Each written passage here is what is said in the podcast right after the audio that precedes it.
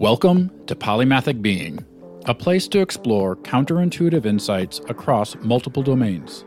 These essays take common topics and explore them from different perspectives and disciplines, and in doing so, come up with unique insights and solutions.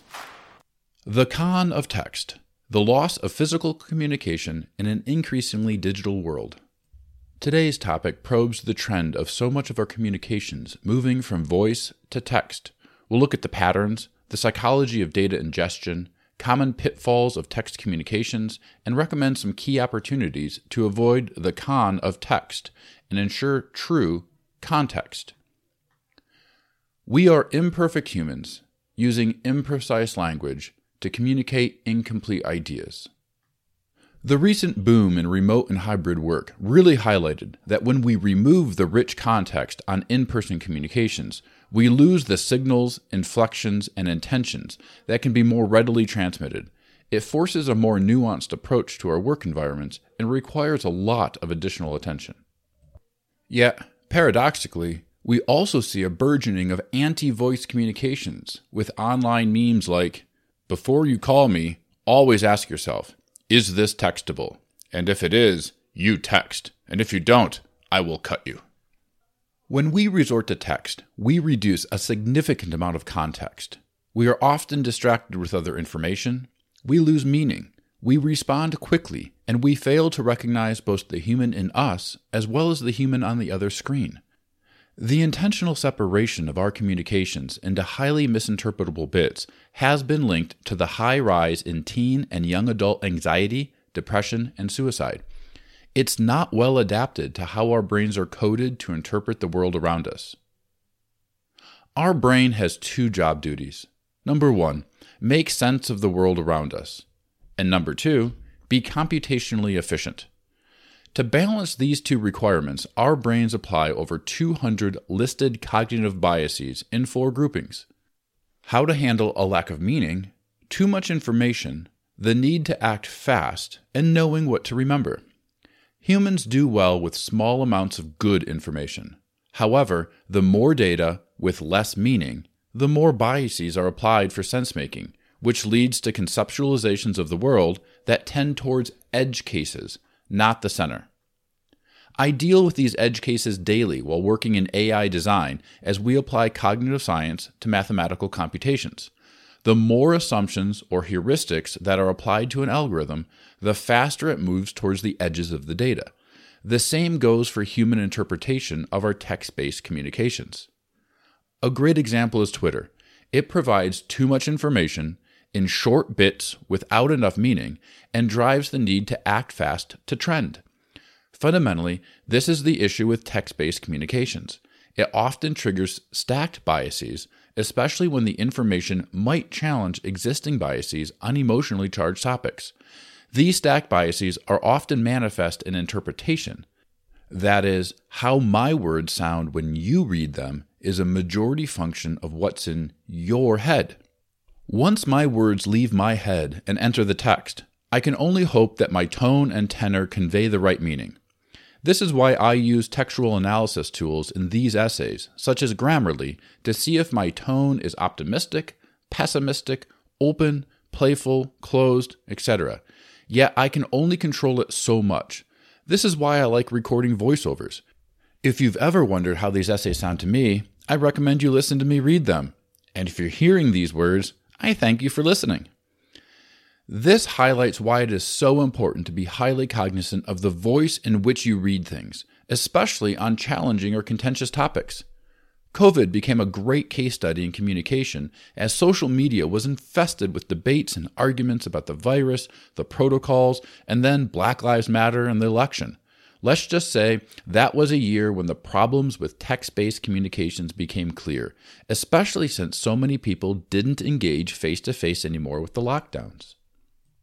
After one engagement on Facebook, a friend reached out in Messenger and provided feedback regarding a discussion where, among other things, they stated, "It's not what you said, but how you said it." To which I responded, "Also, remember the written word is read in the mind of the reader, not the author. So how I said something in text is how you read it, not always how I wrote it." What emerged was that If you agreed with my positions, I sounded rational and composed. If you disagreed, I sounded foolish and unhinged. At one point, in late twenty twenty, I was out in person with a group that contained both types of people. We were engaging in a similar discussion topic to what we had online, and the conversation was so much better. In fact, one of the people that often disagreed with me made the insightful comment, "You sound so much more reasonable and thoughtful in person." To which I responded, "The way I talked just now is how I always sound in my head when I type. How do I sound in your head when you read it?" Their response, "I'd never considered that." I applied these insights recently to a disagreement two coworkers were having.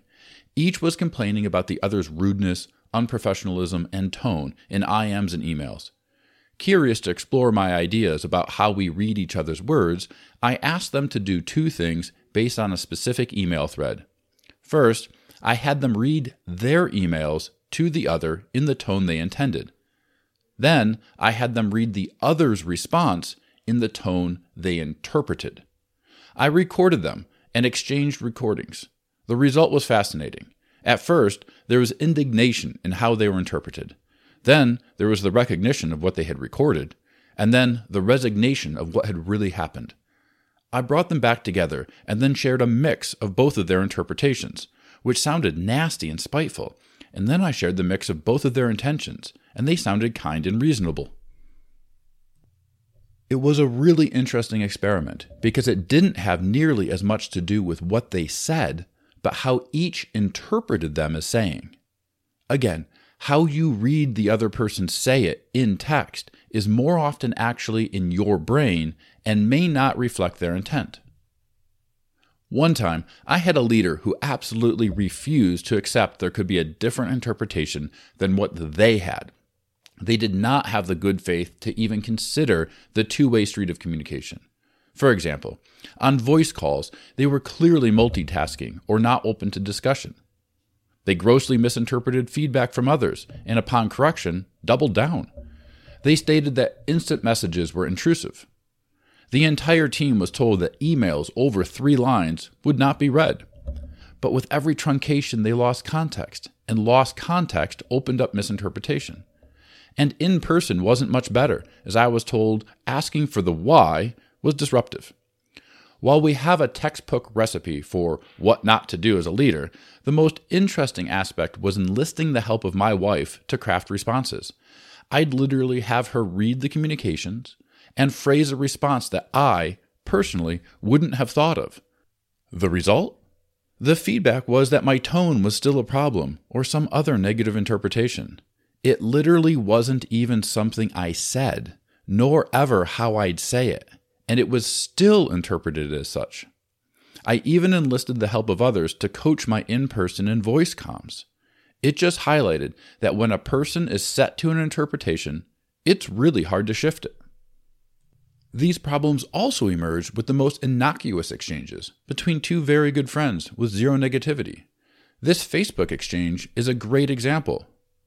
Person one, and somehow you got stuck working the camera rather than the shovel. Haha. Me, I paused to get a drink, take a photo, and get back at it. We ended up hauling about eight yards of soil out. Person one, understood, still had to call you out. I know your work ethic. Me, I didn't mean to make it sound so serious. Person one, it wasn't. Just making sure I didn't come off as too serious. The lack of tone in text sucks. Person one continues, conversation sucks when you can't inflect your voice, raise a drink, nod, wink, probably the subject of a future essay. The loss of physical communication in an increasingly digital world. You stop being an imposing, fit male that happens to be over six feet tall, but a simple joke can be misinterpreted. This exchange became the genesis of this essay. But I must remind the audience that my vocal inflection on person one is still my interpretation. So what do we do about it? Fundamentally, an adage that I found so true on so many interpersonal topics comes to bear. You expect from others what you expect from yourself. Whose voice is that in your head? First off, it's your voice. Second, if it sounds mean, look inside first. Strip off as much of your layered biases as you can. try to put it in context. It's like that great statement from the Bible's New Testament. Why do you see the speck that is in your brother's eye, but don't consider the beam that is in your own eye? Between these two ideas, much of our communication issues can be resolved by focusing on ourselves first. There's an old marriage adage that says, if there's two ways to interpret something, and one of them offends you, assume it's the other, because it really is just a voice in our head ninety-nine percent of the time. Another aspect is to turn towards more voice communications, or a blend in between. Try to use the same words and phrases in both settings. I like to reference text-based communications in my verbal engagement in the tone I intended, especially if they could be or were misinterpreted. For example, like I said in the email, I do think it's a great idea, and I'm wondering if we've done X Y Z analysis to confirm. This last example was one I had where someone complained that I was criticizing the idea because I had asked whether we'd done the analysis. I don't know what the tone they heard was, but I was able to place my tone on the question in a meeting the next day, and it resulted in a much better conversation. I also recommend that you keep a consistent tone between all communication mediums to maintain a common profile. This has proven useful for me where coworkers have been able to provide correction to a misinterpretation from others. We've all heard the, that doesn't sound like something this person would say. A last recommendation is built on a similar function I use in person and I've learned to use in text. As the Facebook conversation above captured, I'm a six and a half foot, two hundred twenty pound athletic former Army Ranger with a booming voice, a polymathic breadth, and a gregarious personality. A mentor of mine once recommended that I caveat statements with qualifiers such as, I'm really passionate about this, but I don't know a better way to say this. Or, this is a tough subject, and I don't have a polished response, so work with me as I try to articulate it. Or, I'm not sure I understand your question. Here's what I think you said, and here's my answer. Or, I'm speaking frankly here. Or, I worry that this might be interpreted wrong, so let me specify my intent. I've found that these work well both in person and in text in allowing the reader to reframe their interpretation. It still doesn't allow you to fully control the interpretation. I've still had two people walk away from the exact same conversation with completely different interpretations. A last thought is the use of smiley face emojis. These can be a mixed bag, but they can add a playful aspect to the communications. I find they work best if you use the happy ones and use them to make fun of yourself, not others.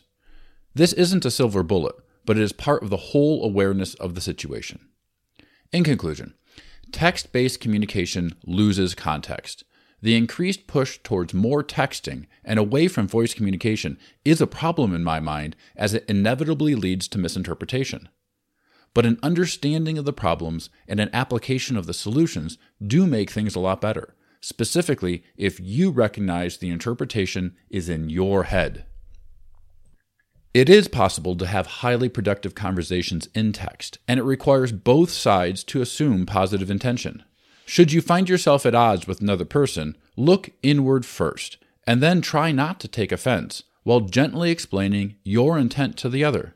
Remember, sometimes it's best just to pick up the phone, apologize for the situation, and try to clarify. And it is also best to answer the phone and listen in return. This was a major lesson my wife and I learned as we tripped over all of these challenges over three point five years while dating and early marriage when I was in the Army and we were on separate continents. The key was recognizing we were in it together and had positive intent. We are imperfect humans using imprecise language to communicate incomplete ideas. Grace, humbleness, and forgiveness in all dimensions is crucial to weaving successful communication. As we kick off today, I want to celebrate the continued growth of Polymathic Being. Thanks for being here. I also have an ask. Please follow, like, and share. Follow us on your podcast players and on polymathic being dot substack dot com. Click the like button or submit reviews so others can find us. And please share these essays and recordings with others so that we can continue to grow together. Thanks for listening to Polymathic Being. We'd love for you to subscribe on Substack at polymathic being polymathic dot substack dot com, where you can read, comment, and share these essays.